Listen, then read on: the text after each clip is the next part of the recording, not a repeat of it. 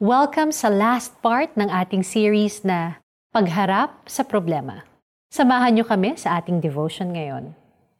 Tawanan mo ang problema. Tawanan mo ang iyong problema.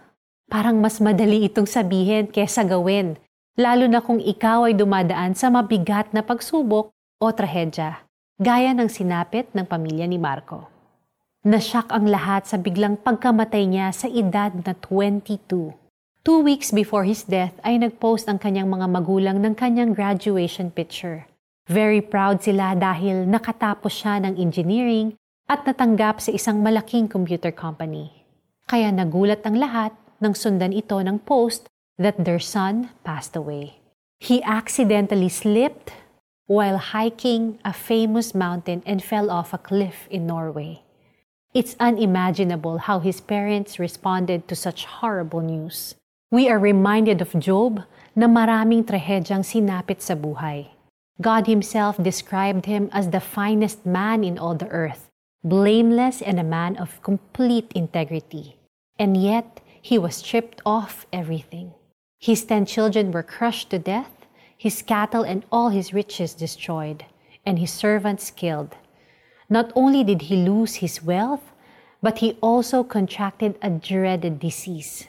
Sa totoo lang, ayaw nating maging katulad ni Job na nakaranas ng maraming trahedya at paghihirap. Pero walang exempted sa trials at suffering. Lahat tayo ay dadaan dito. Simple man o matinding paghihirap, ang mahalaga ay kung paano natin haharapin ang mga ito. In the midst of severe sufferings, Job did not curse God. Instead, he worshiped the Lord and praised His name. Ganito rin ang naging response ng parents ni Marco sa gitna ng kanilang matinding pagdadalamhati. In their sorrow, they worshipped God, acknowledged His sovereignty, and chose to trust in His goodness. When suffering, trust the Lord because He promised to be with us.